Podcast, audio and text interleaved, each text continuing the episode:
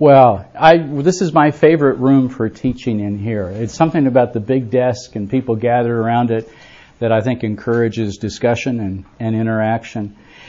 So for 45 minutes or so, we're going to talk about the Christian life. And uh, I think everything I say is sort of online with uh, where the Advent stands, and there's so many long-term Adventers here that they can chime in at any point uh, on any aspect. Where do you begin when you start talking about the Christian life? There's a, a favorite text of mine um, that I often use for weddings, but it really is meant for the household of faith, for the church. It's Colossians chapter 3 and, and begins in verse 12. And to me, Paul just so beautifully expresses the meaning of our life together in the church. I'm sure you've already heard um, people say that the Christian life is not meant to be lived individualistically. It's meant to be lived in community, in the body of Christ. And when we celebrate uh, communion, as we've just done in the nine o'clock service, we are celebrating the real presence of Christ in the body of Christ, in brothers and sisters in the Lord.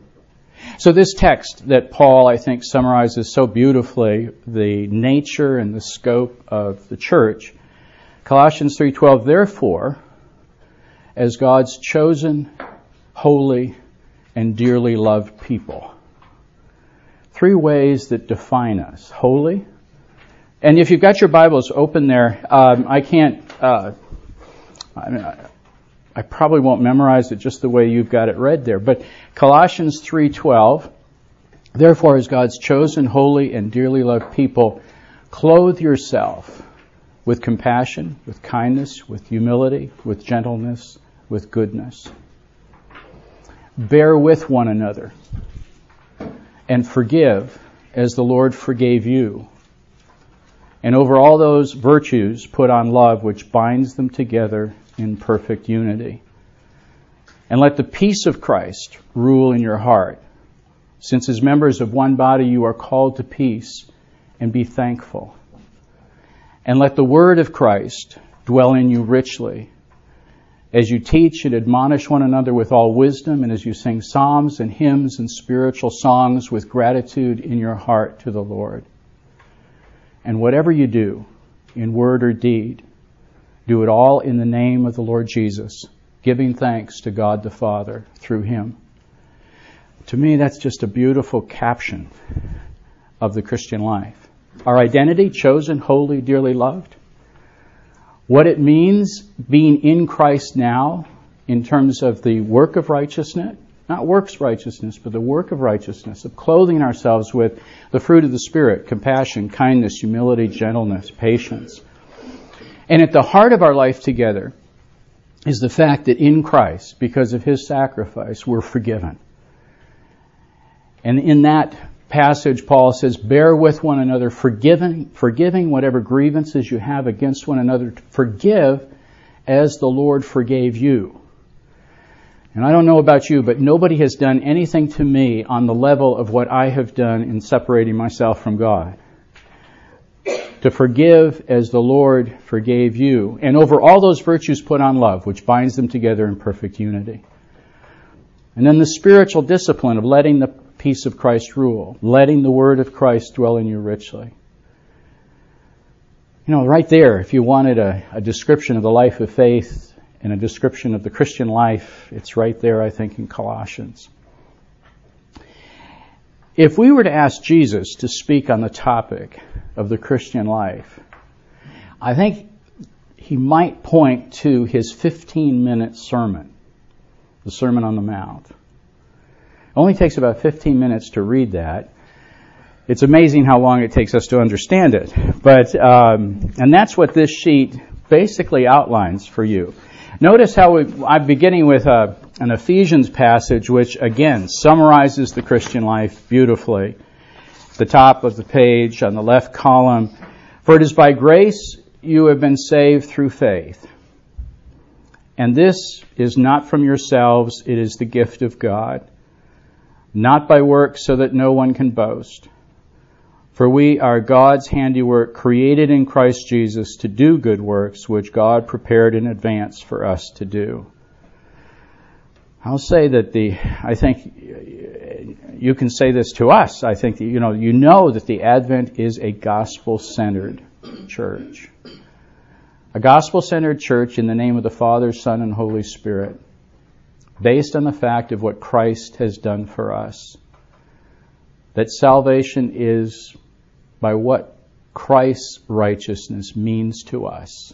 His righteousness imputed, given to us. But then we're released. We're freed up. We're grace filled, spirit led to do what we were made to do in the image of God, to do good works. Saved not by works righteousness, but because we're saved, the work of righteousness becomes important for us. Articles 11 and 12, neighbors in the 39 articles, on the justification by man, we are uh, accounted righteous before God only for the merit, only for the merit of our Lord and Savior Jesus Christ by faith, not for our own works or what we deserve. Wherefore that we are justified by faith only is the most wholesome doctrine and very full of comfort.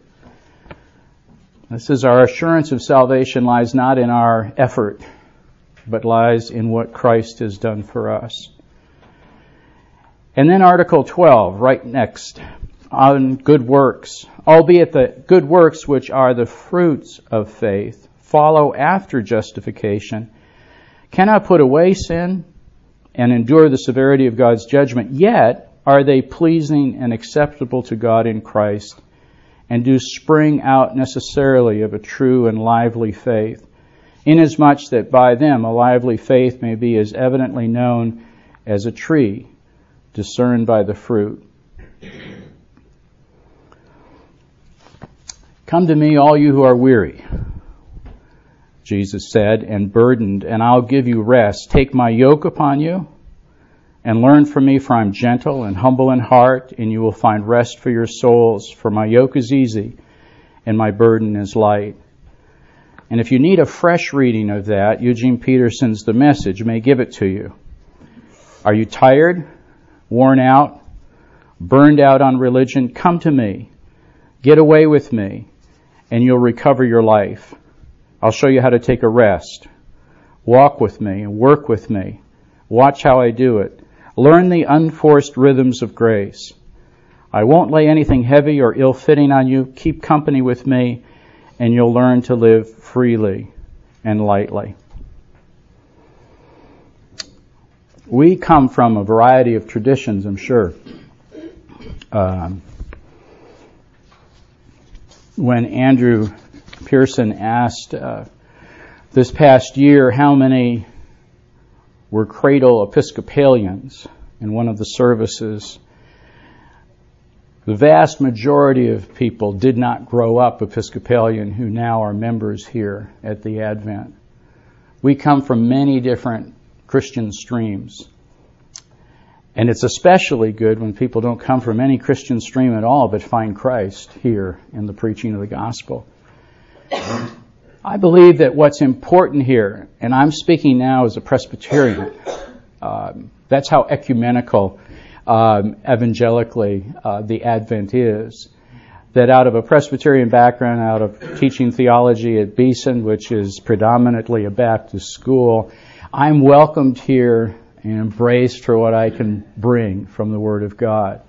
And I think that that just, that spirit underlies the whole ministry here at the Advent.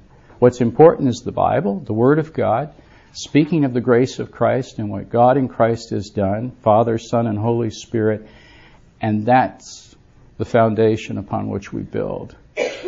So my wife and I have found it really enjoyable to be a part of this fellowship. We've found rest for our souls because of what God in Christ is doing here. So, Jesus on the topic of the Christian life.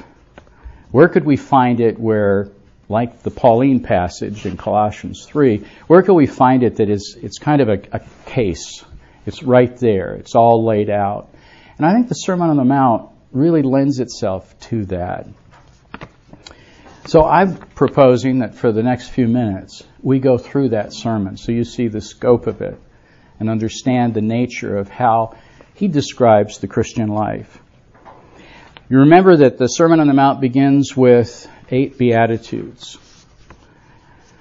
That word blessed or happiness is a word that comes out of the wisdom literature, the Proverbs, the Psalms, uh, Ecclesiastes, the Song of Songs, and Job. It comes out of that wisdom literature what it is to really be happy. Makarios is the Greek word. And Jesus gives us eight descriptive attributes of the person who is blessed. Blessed are the poor in spirit, for theirs is the kingdom of heaven. And the eighth one is blessed are those who are persecuted and reviled for my name's sake. These eight Beatitudes are descriptive of not a means of grace, but a state of grace. When Christ is present in your life, you are going to know that you are utterly dependent upon His mercy.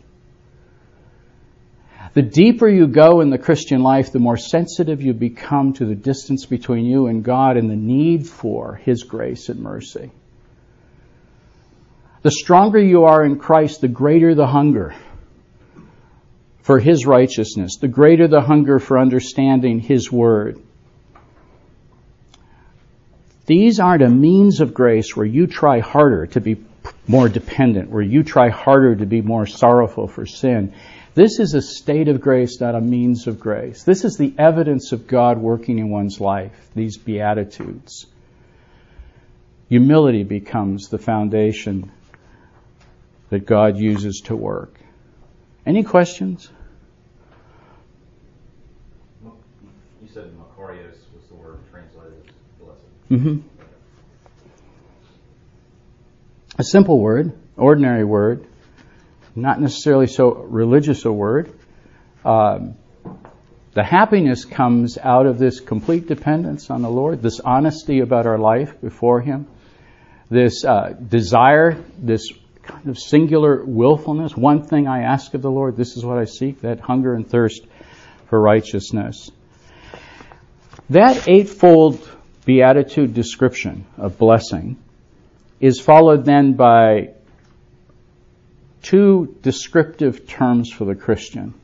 They're found in verse 13 and 14. Salt and light impact. Matthew 5, 13 through 16. You are the salt of the earth. But if the salt loses its saltiness, how can it be made salty again? It's no longer good for anything except to be thrown out and trampled underfoot. You are the light of the world. A town built on a hill cannot be hidden. Neither do people light a lamp and put it under a bowl. Instead, they put it on its stand and it gives light to everyone in the house. In the same way, let your light shine before others that they may see your good deeds and glorify your Father in heaven. Salt and light is how the Lord sees us in the light of His gospel, His good news. Together, these eight Beatitudes and these two descriptive analogies, salt and light, define the Christian identity. It's something we're given. I think we're given a certain uh, attitude toward our, our sin, a certain attitude toward our dependence upon Him, a certain attitude that desires God, and that's an evidence of His grace. And then it's not like we try to be salt or try to be light. We are light. We are salt. And then there's a description of uh, heart righteousness that uh, Jesus goes on to explain righteousness from the inside out. He says, Don't let your righteousness be like the scribes and the Pharisees, an external sort of religious understanding your righteousness comes from within. Your righteousness is a heart righteousness that surpasses. Verse 20 I tell you that unless your righteousness surpasses that of the Pharisees and the teachers of the law, you will certainly not enter the kingdom of heaven. The only way our righteousness can be heart righteousness is by what God in Christ has given to us. It's not something that we've achieved or we've earned. And then, interestingly, Jesus doesn't begin with praying and giving and fasting. He doesn't begin with the kind of the spirituality that we might expect. He doesn't begin with a religious observation of what Christians are like. Instead, what he describes for us is how the world perceives us. And then he outlines these antitheses. You've heard it said, but I say to you. And he says that some eight times. Verse 21 You've heard that it was said to the people long ago, You shall not murder, and anyone who murders will be subject to the judgment. But I tell you that anyone who's angry with his brother or sister will be subject to the judgment. He outlined love instead of hate, purity instead of lust, fidelity instead of infidelity, honesty instead of dishonesty, reconciliation instead of retaliation, prayer instead of revenge. So you see what you've got described here beatitude based belief that's centered in the gospel, an identity that's salt and light in the world, and then a description of what the world sees in the Christian. Love instead of hate, purity instead of lust, fidelity instead of infidelity, honesty instead of dishonesty, reconciliation instead of retaliation, prayer instead of revenge. That is what's supposed to impress the world about the believer. That life has been transformed because of Jesus Christ. And so while there's a great accent here, I think in the life of our church, on the fact that it isn't, that we can't bring anything to salvation. It's all Christ and what Christ has brought to us. But with that then, is the realization of really how Christ transforms us and brings us into the world as His representatives. And the power of that, where you strip everything else away that you would maybe describe as, as religious ecclesiastical,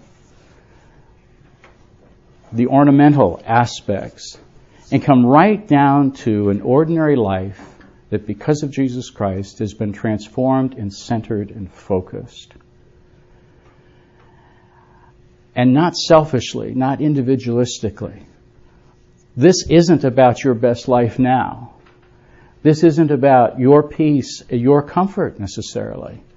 This is really about what Christ does in us for the sake of the world. And just as he was sent into the world to bring about that salvation, he now sends us into that world. I found it interesting in the, you saw this in the translation in our worship guide that uh, the pool of Siloam is, means sent. The pool that's sent, and this, this blind man, in a way, is sent uh, back into the world with a testimony that he's hardly aware of. he's just struggling with trying to understand what is the, the miracle that has happened to him, uh, but in so doing, bearing witness to Christ. Beatitude based belief, salt and light impact, and a heart righteousness that comes from the inside out. It's not externally imposed upon a person. And then, after talking about that heart righteousness, page two, second column, Jesus talks about the hidden righteousness. The hidden righteousness of giving and praying and fasting. Interesting, Jesus had said about the heart righteousness, let your light so shine before people that they may see your good works and glorify your Father in heaven. That's how the world is supposed to perceive us. But this description of hidden righteousness says, do these things, praying, giving, and fasting, in secret. So your Heavenly Father in secret sees you. It kind of flips it. What we so often do in external religion, the praying, the giving, the religious rituals, those external things, Jesus here is advising that when those are really done devotionally and done personally, they are for your Heavenly Father to see, not for others to see. Interesting just relationship between the external and the internal that runs right through this. Praying, giving, and fasting, those passages can be read, and now I'm going to go to page three and the prohibitions. The liberating do nots. And this too is part of the gospel. Chapter 6 and verse 19 through 7 and 6. And there are uh, four do nots that are described here. I'm giving you the headings there. Do not give your heart to material things. Do not worry about life. Do not judge others harshly. Do not force the gospel on others. Obviously, we could spend a lot of time talking about each one of those. But those are liberating do nots. Don't give yourself to these four things, Jesus says, if you want to live the Christian life. I didn't invent them. Jesus gave them. Don't give your heart to material things. If you do, you'll be disappointed and you'll throw the life off. Don't worry about life. How do we really trust in God? And lean not on our own understanding, but in all our ways acknowledge Him. Don't worry about life. Don't judge others harshly. You could have anticipated that one. And number four, don't force the gospel on others. Beatitude based belief, salt and light impact, inner heart righteousness that the world sees, a hidden righteousness of spirituality that is done for the Father in devotion, praying and giving and fasting. And then four prohibitions matched by several imperatives, all of which are kind of concluding the sermon now. The believer's to do list simple, straightforward, ordinary commands. Ask, enter, pay attention, obey, build on the rock. Any one of these could be used conclusively to end the sermon. It's as if Jesus is, is making a point through variations on a theme.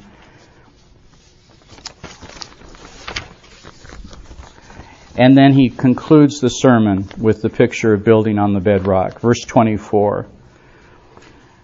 Therefore, everyone who hears these words of mine and puts them into practice is like a wise man who built his house on the rock. The rain came down, the streams rose, the winds blew and beat against that house. Yet it did not fall because it had its foundation on the rock. But everyone who hears these words of mine and does not put them into practice is like a foolish man who built his house on sand.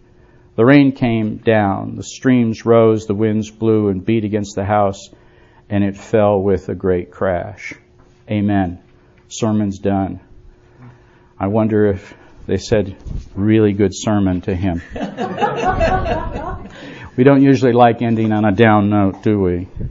Um, well, they're in kind of a composite, short picture, 15 minute sermon, Episcopalian length You've got a scope of the Christian life.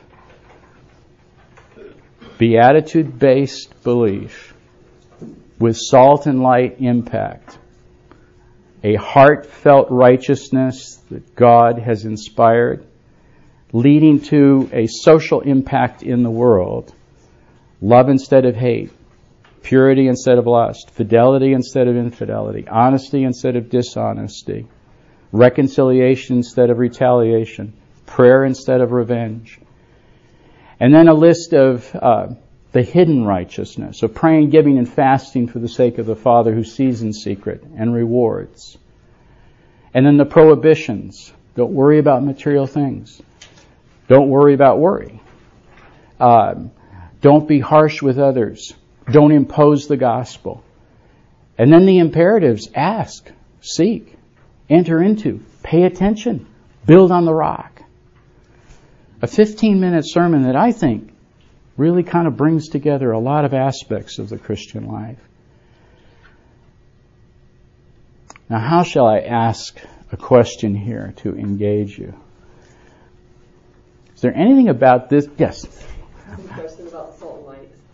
Um, some denominations use that um, as a what they say that you can fall away.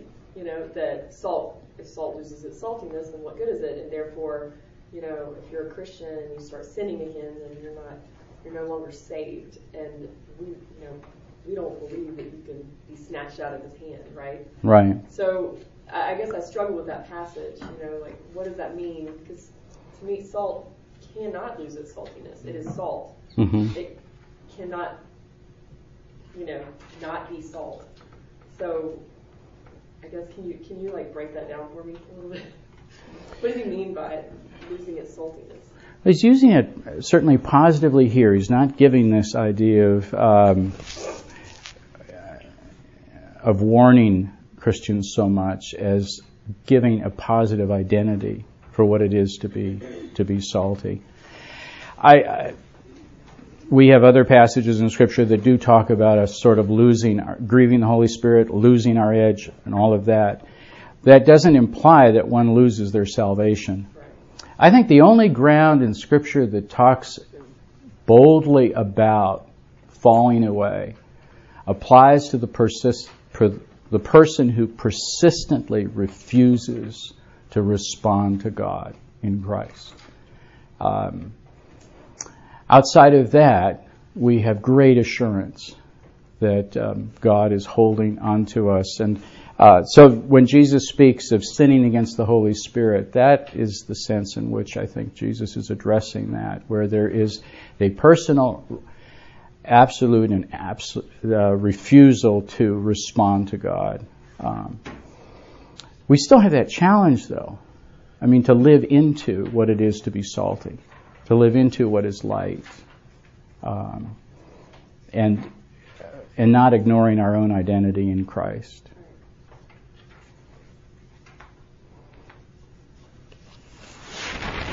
Doug, um, could you speak a little bit more on do not force the gospel on others? Yeah, you know the context of throwing pearls before pigs, um, and. Uh,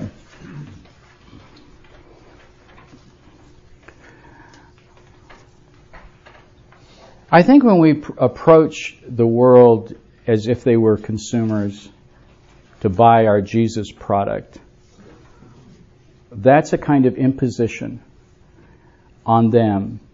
When we talk to people as if just sign the dotted line and then you belong, and we don't talk to them as, as real people uh, coming to a real place of conviction and repentance and understanding, when it's like we throw truth at people rather than really engage people in life.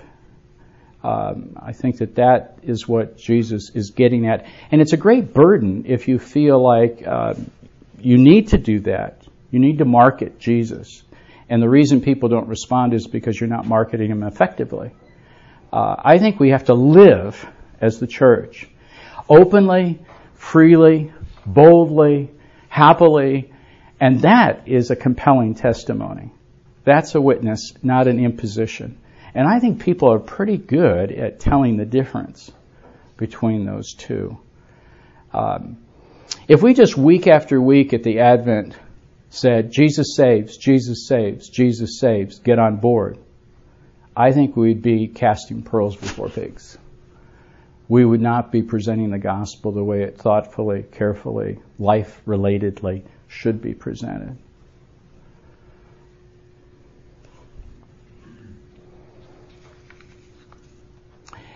Anything that I've said or implied that that may run contrary to how you envision the Christian life?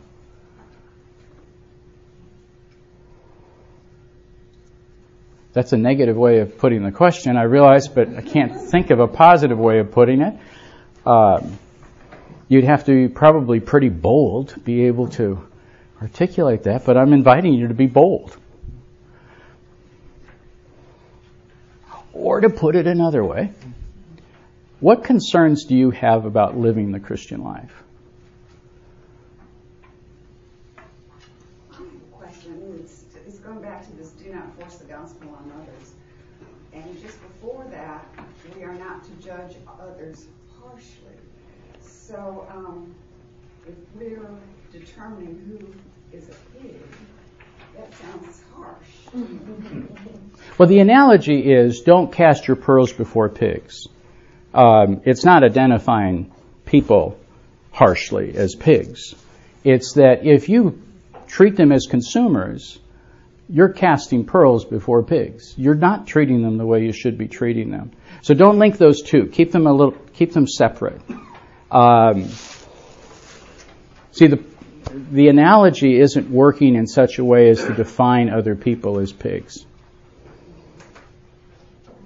But the act of kind of falsely, superficially marketing the gospel of Christ is treating them like consumers, i.e., pigs.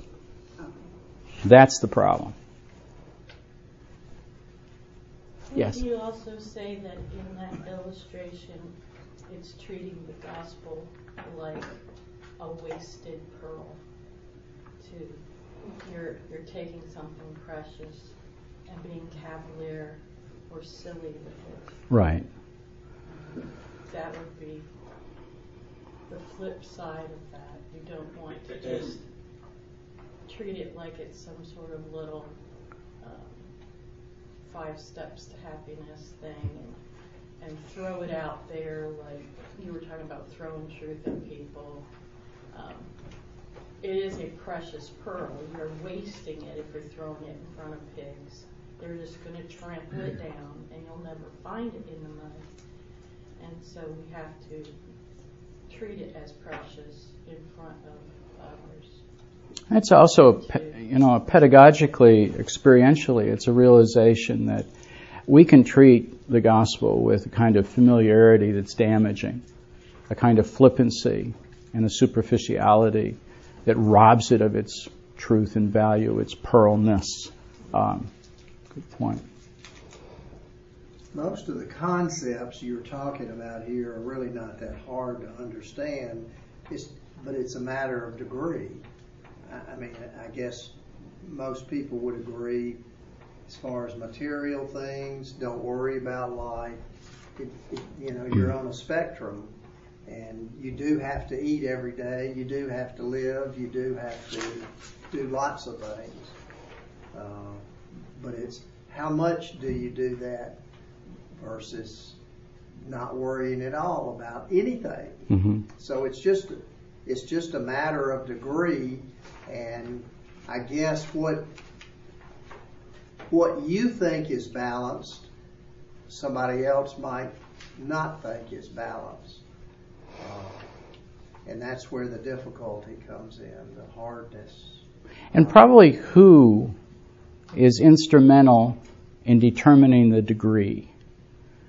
Is our life in Christ instrumental in determining that degree, or is the culture around us instrumental in Yeah, determining the degree? The culture, you're, you're messed up. So we want to be kind of immersed in the Word of God, and that helps us to find that balance, that wisdom, that that shape of how that's to look.